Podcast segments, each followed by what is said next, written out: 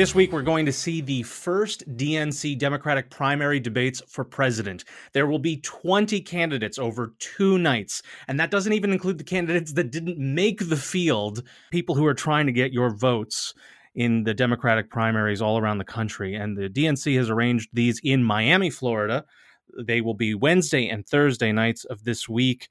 On Wednesday night, going in kind of rough approximation of popularity, uh, we'll see Senator Warren, Congressman O'Rourke, Senator Booker, Senator Klobuchar, Governor Inslee, uh, former uh, Secretary Castro. We'll see uh, Congresswoman Gabbard, uh, Mayor de Blasio, Congressman Ryan, and former Congressman Delaney. And then, if you'll permit me to continue listing names, on on Thursday night, we'll see former Vice President Biden, Senator Sanders, Senator Harris, Mayor Buttigieg, Senator Gillibrand, uh, Michael Bennet, uh, Gov- Governor Hickenlooper, Senator Bennet, Sen- uh, Governor Hickenlooper, Congressman Swalwell, uh, Andrew Yang, and Miriam Williamson. And that does not even, as I said, include the people that are not making either of the two debate stages. And I wanted to bring someone in who could talk to me about this. And, and this is a treat for me because she and I have talked shop over many election cycles, over many moments like these. And I'm glad to bring her back in this first few conversations we're having for At the Table. Pamela Kirkland, a CNN field producer, an old colleague of mine, and someone who is just wonderful on this and just about every topic she speaks about with expertise.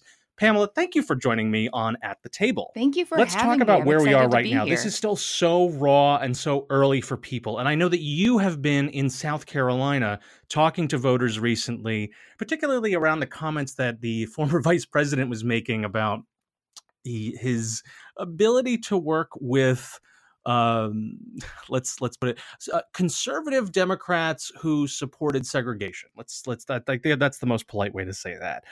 And Mhm. Before we even get to the field and what you think about them, because I, I definitely want to know your thoughts on this, because you and I have not had a chance to talk shop in far too long. But I want to know what have you been hearing from voters in South Carolina? I am guessing that this has been a pretty poignant moment for a lot of people who do or do not like what the vice president, former vice president, has been saying.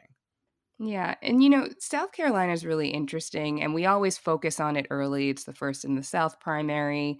60% of the Democratic electorate is African American. So you go really hard on the black vote if you're a Democrat um, in this early state. And so we asked people what they thought about the former vice president's comments. And, you know, I have to say, for the most part, many people were very forgiving. A Huh. lot of what we heard was, you know, he said something that he didn't say it very eloquently, but we understand the point he was trying to make that he's able to work with virtually anyone, even a segregationist, even a racist. Um, Your your words or their words, by the way, on the on the on the R word on racist, because I, I, I their their words on on Okay. the racist and i think you know also for context since we were in south carolina i think if you're talking to an older generation of voters specifically an older generation of black voters they're also thinking about the context of the Sure. 1970s we're just after the civil rights movement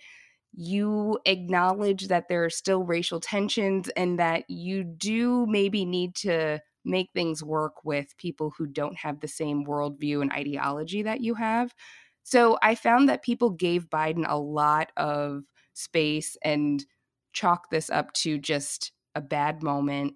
He made a mistake. Don't do it again, but we're going to let it slide this time. and of course he has been doing it again. And I, I, I actually I feel bad that I'm focusing so much on the former vice president because I feel like there is that front runners momentum and and for my money I look at it and seeing you know he's in the mid 20s in a lot of places to me that's a lot of voters who are still willing to shop around but I'm hearing what you're saying and the people that you have spoken to about it and I think who am I you know straight white dude from the north to tell these older black voters who they should be forgiving of or not. I, I'm no one to say that, and and certainly I think for a lot of the electorate in the Democratic Party who might be looking to have these gotcha moments to try to define such a big and unwieldy field, if this rolls off their back, I I, I can't imagine why it shouldn't roll off someone else's. Now, as you were saying, if it keeps happening, maybe that's uh, you know mm-hmm. a, a feature and not a bug of the Biden candidacy. Yeah, and I think that's a question as we continue through the election. Like you said, Biden's leading in many of these polls, but you know, a couple of missteps is one thing. If it's a continual cycle of just stepping on himself and saying the wrong thing and not being able to deliver a clear message, I think that's when things start to get a little tricky for him. But, you know, the latest, there was a CBS News poll that came out um, just before the state Democratic convention in South Carolina. And Biden was leading 45%. 45% of South Carolinians said Joe Biden was their first choice for the nomination. Um, they love him. I was also there in January, and there were, it was a significant amount of people that I spoke to who, at that point, Joe Biden was not even in the race.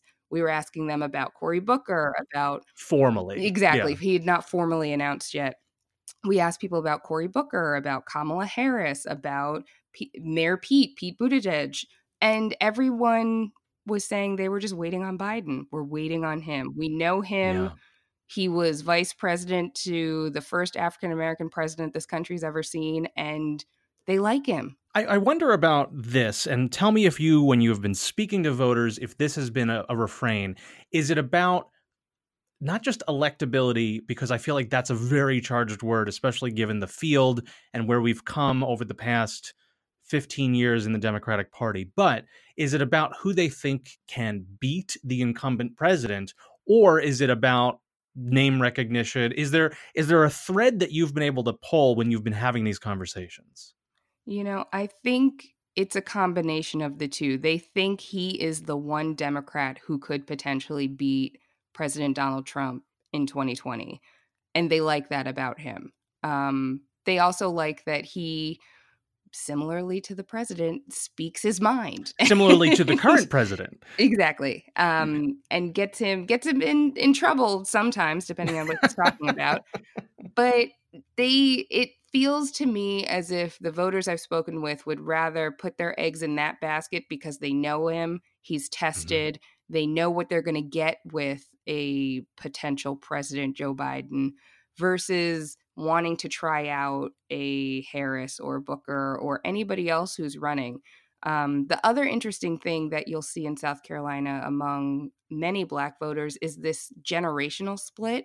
A lot of older Black voters are solidly um, in the Biden camp, but I would say if you maybe starting at millennials and younger, um, you'll start to hear from people that they want to see what some of the other candidates have to say. And they are waiting on events like the debate coming up to hear policy positions and ideas and things that these other candidates are going to propose because it's still early and they still don't know very much about a lot of these people who are running for the Democratic nomination. And obviously, the former vice president comes in with such national name recognition, really the only one who competes with the current president for that level of name recognition. So I wonder how much that will retain once we have the watershed of all this other information out there whether it's either so many candidates that it's impossible to really differentiate or whether it's oh now that i've seen some other choices I, i'm maybe interested in something else let's let's talk about some of the other candidates because despite what the voters in any of these states might think uh, re- regular head-to-head matchups for however they are useful at this moment don't show Joe Biden is the only person who can beat Donald Trump in 2020. They show, in fact, almost every major Democratic candidate as the potential. So when we see these candidates this week coming up on stage and we see them talking about their positions, it could be again, according to however effective we expect those head to head numbers to be at this point, and it's still very early, as you and I have both said. What do you make of the, and this goes back to, I think, 10,000 conversations you and I have had over the course of years where we, we look at these varied candidates and what what are you what what are you looking for? What do you expect on these Wednesday and Thursday night debates? And and and more importantly what are you hoping to see as someone who's interested in this as a journalistic story but also as something you know just as a citizen who gives a damn about the country she's living in? I mean, I'm interested to see the policy discussions that come out of this. I think this debate, the timing is interesting with the Biden comments, with Senator Cory Booker coming out so strongly against him on those.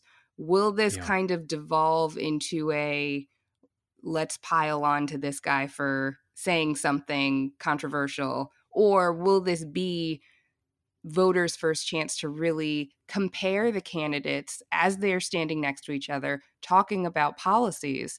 Um, so I'm I'm interested to see what what path we end up taking there. Is this just going to be a knockdown, drag out fight with everyone trying to differentiate themselves because it is such a big field? Or are we actually going to get into some policy prescriptions and talk about solutions and, you know, pocket pocketbook issues and the economy and things that voters are really interested in because they affect their day-to-day lives. when we i was looking at the the the list for both nights and it is it is a fair amount of reading as i did uh, for people just a few moments ago um, the only candidate of color that i'm looking at on the second night who could potentially uh, make the kind of impassioned uh, argument that Senator Booker has made. He's on the first night, but Senator Harris would be you know the the only person who could could potentially put that out there. I mean, maybe Andrew Yang could potentially say something along those lines, although he's been. I, I, don't think he's necessarily made that uh, a centerpiece issue for himself, but we've seen such a, a more, um, at least in terms of skin tone, diverse group on the first night, uh, where you'll have uh, Mhm. Senator Booker, you'll have Representative Gabbard, uh, you'll have former uh, Secretary Castro. So you'll have a little bit more there to work with in terms of, but then you'll also have uh, Senator Warren and and uh, Congressman O'Rourke as as the the people who are kind of leading that crowd in terms of the field. I just I can see what you're talking about with the potential for this to get bogged down, and I wonder what, if anything, can break through. I guess my question for you is what issues do you imagine? Because we've seen what animates voters and you've been talking to them directly in south carolina and elsewhere uh, as as a field producer for cnn what have you been seeing as issues that people care about that may have not made it to the national conversation yet? Uh, you know it for all of the elections that we've covered and as much as we talk about different presidential cycles it's always the same thing that you hear. It's healthcare how concern. dare you by the way. We're old. It's okay. I know. Yeah damn it. When did that happen by the way? I don't Uh, know. I just woke up one day and i was like damn i'm old. What happened? Yeah. Um So healthcare, you said. I'm sorry, I cut you off. Healthcare. Healthcare, obviously. always healthcare, always the economy, always, you know, the stock market's been doing wonderfully lately, but it's not trickling down to people necessarily. Mhm. Um, you know, what is going to increase that paycheck? They want to talk about tax cuts. They want things that impact everyday life. So, you know, you've got Governor Jay Inslee talking about climate change, which is great and definitely needs to be addressed. But I think it's issues like that that are kind of on a lower tier, at least for some of the voters I've spoken to at this point. and yet, when I talk about, especially in Washington, you saw, you see a lot of people having these conversations and saying, "Oh, you know, are these issues going to break through? We certainly expect that they will finally." But then I remember, and as you remember, in the 2016 cycle, in the presidential debates, climate change never came up. Mhm. And that was one of those moments where I think we were genuinely surprised that it never came up. But it's the the idea that you could have several moderators across multiple networks all make the same editorial decision that this isn't worthwhile to ask the two people who might be the leader of the free world. Uh, that was a striking moment, and so Governor Inslee and others, I know, um, I, I know uh, O'Rourke and Booker and a few others have actually made a play to make this not just Governor Inslee's issue uh, Right. going into the debates, but it, whoever tries to make these things pop, I, I guess. l- Let me put this another way: Are the voters going to be served by the kind of conversation that we've been seeing already, which is about electability, about who's saying what. And then I think about these conversations, and I'm glad that we're having this one right now about issues like racism, issues like how do we respond to the legacy of this country? Things that the president uh, president trump has been adamantly unapologetic about and that is again part of his appeal to his base but whether the democratic party is willing to tolerate a, a thorough examination of where it's been. Is that something that mm. you think we can even have and see that as not a um, an exhausting issue for the average democratic voter you know, I'm I'm still on the fence about that. I hope so. I as a citizen, I genuinely hope so. Um, I think we've had a lot of interesting possibly productive at some point conversations around things like reparations for example this is probably the first presidential cycle where you've seen a number of candidates address that issue yeah. um, with some real actual ideas and thought behind it. Um, student loans. Elizabeth Warren's gone really, really hard on this, and she is, I believe, the only candidate with at least a an outlined policy of what she would do to eliminate student loan debt if she were to to end up in the White House. Right. Um, and I think I think it is it's really positive to see that at least these these things, while they may not be bubbling to the very, very surface, are starting to bubble at such an early early part of this process. One thing that I was fascinated about, and I always try to uh, imagine this kind of beyond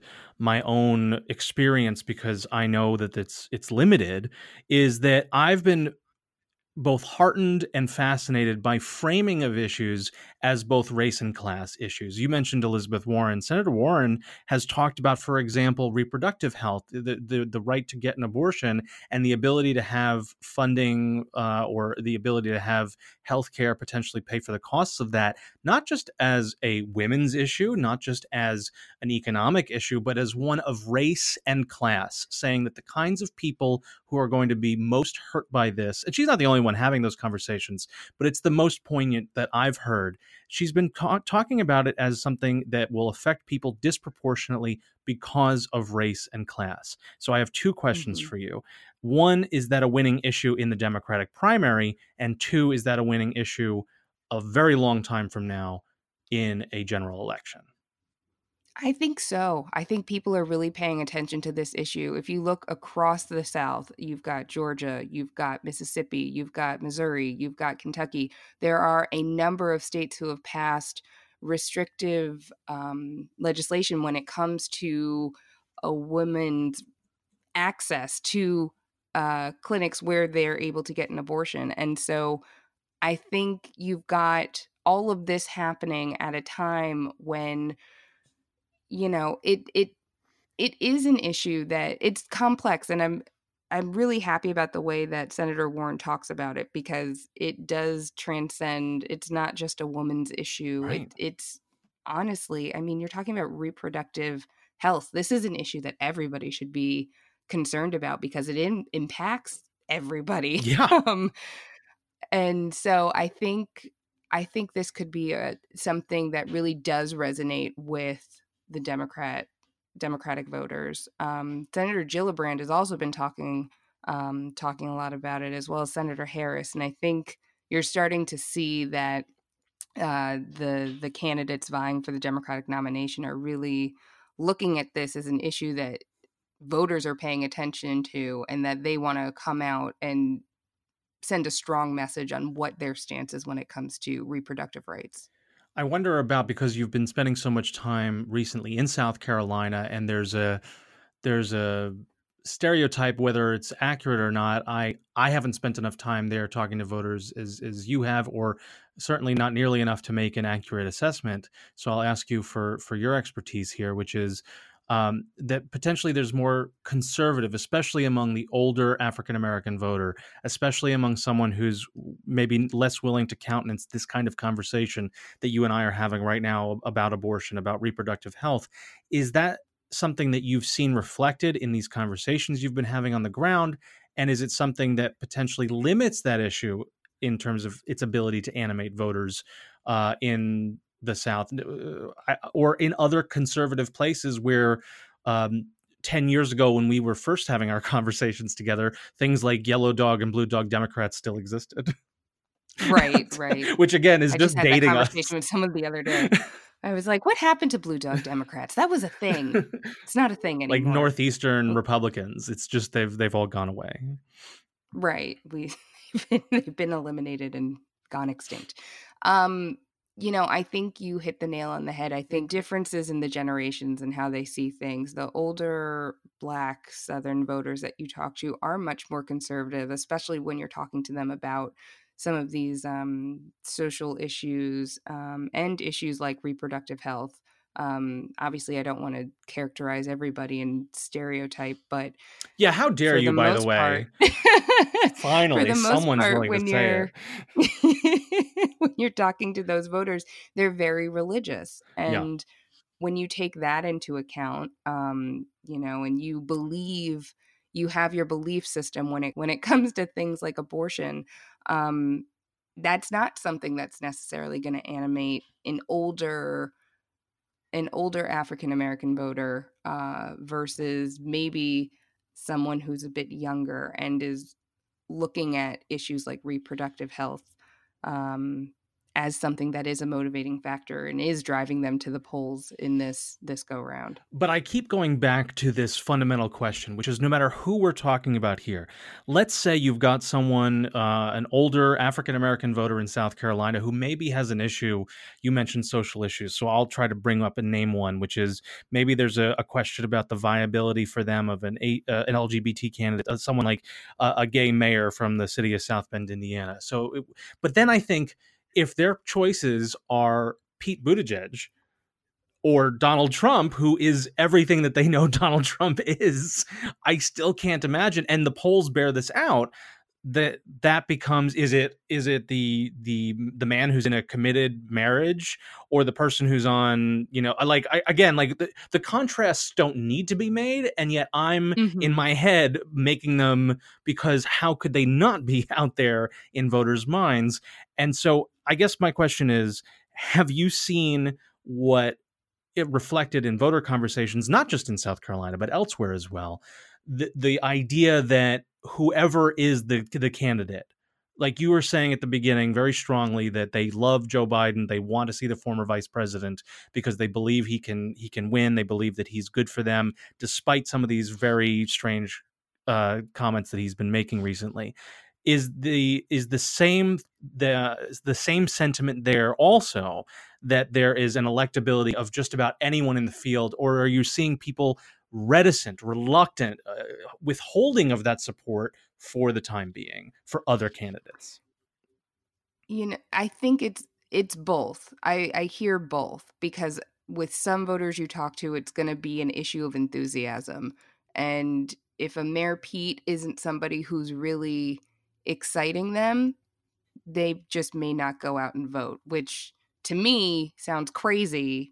Thinking back to yes last election, it's like really you would just sit it if you're again? not going to But vote there's- in this election now knowing like having already like when what is going to animate you what is going to get you up off the couch that is a that is Right. that is literally going to be a fundamental thing that we talk about on at the table over and over again because if you are not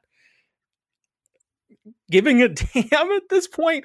What the hell are you waiting for? Like what is what is it going to be? So I, i'm th- that is a central question that i'm glad that you have ena- enabled me to talk about one of our central themes. Uh but but you said the other there's another half of this. What's the other half? Yeah, I I will say I've spoken with other voters. I was actually I was in Michigan a couple weeks ago and I spoke with one voter who is a very moderate Democrat and she was telling me that she actually voted for uh, President Trump in 2016 and now regrets that Mhm. vote and wishes she hadn't done it.